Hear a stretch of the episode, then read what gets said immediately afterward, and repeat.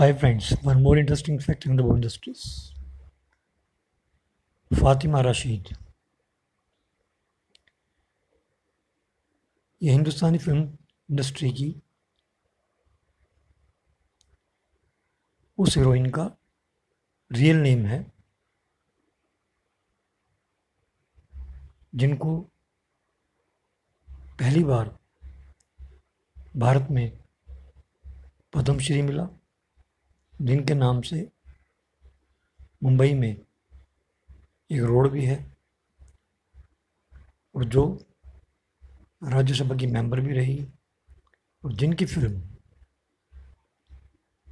हिंदुस्तान के लिए ऑस्कर में गई। क्या आप जानते हैं उनका फिल्मी नेम?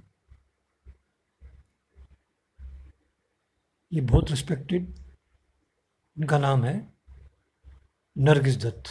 Thank you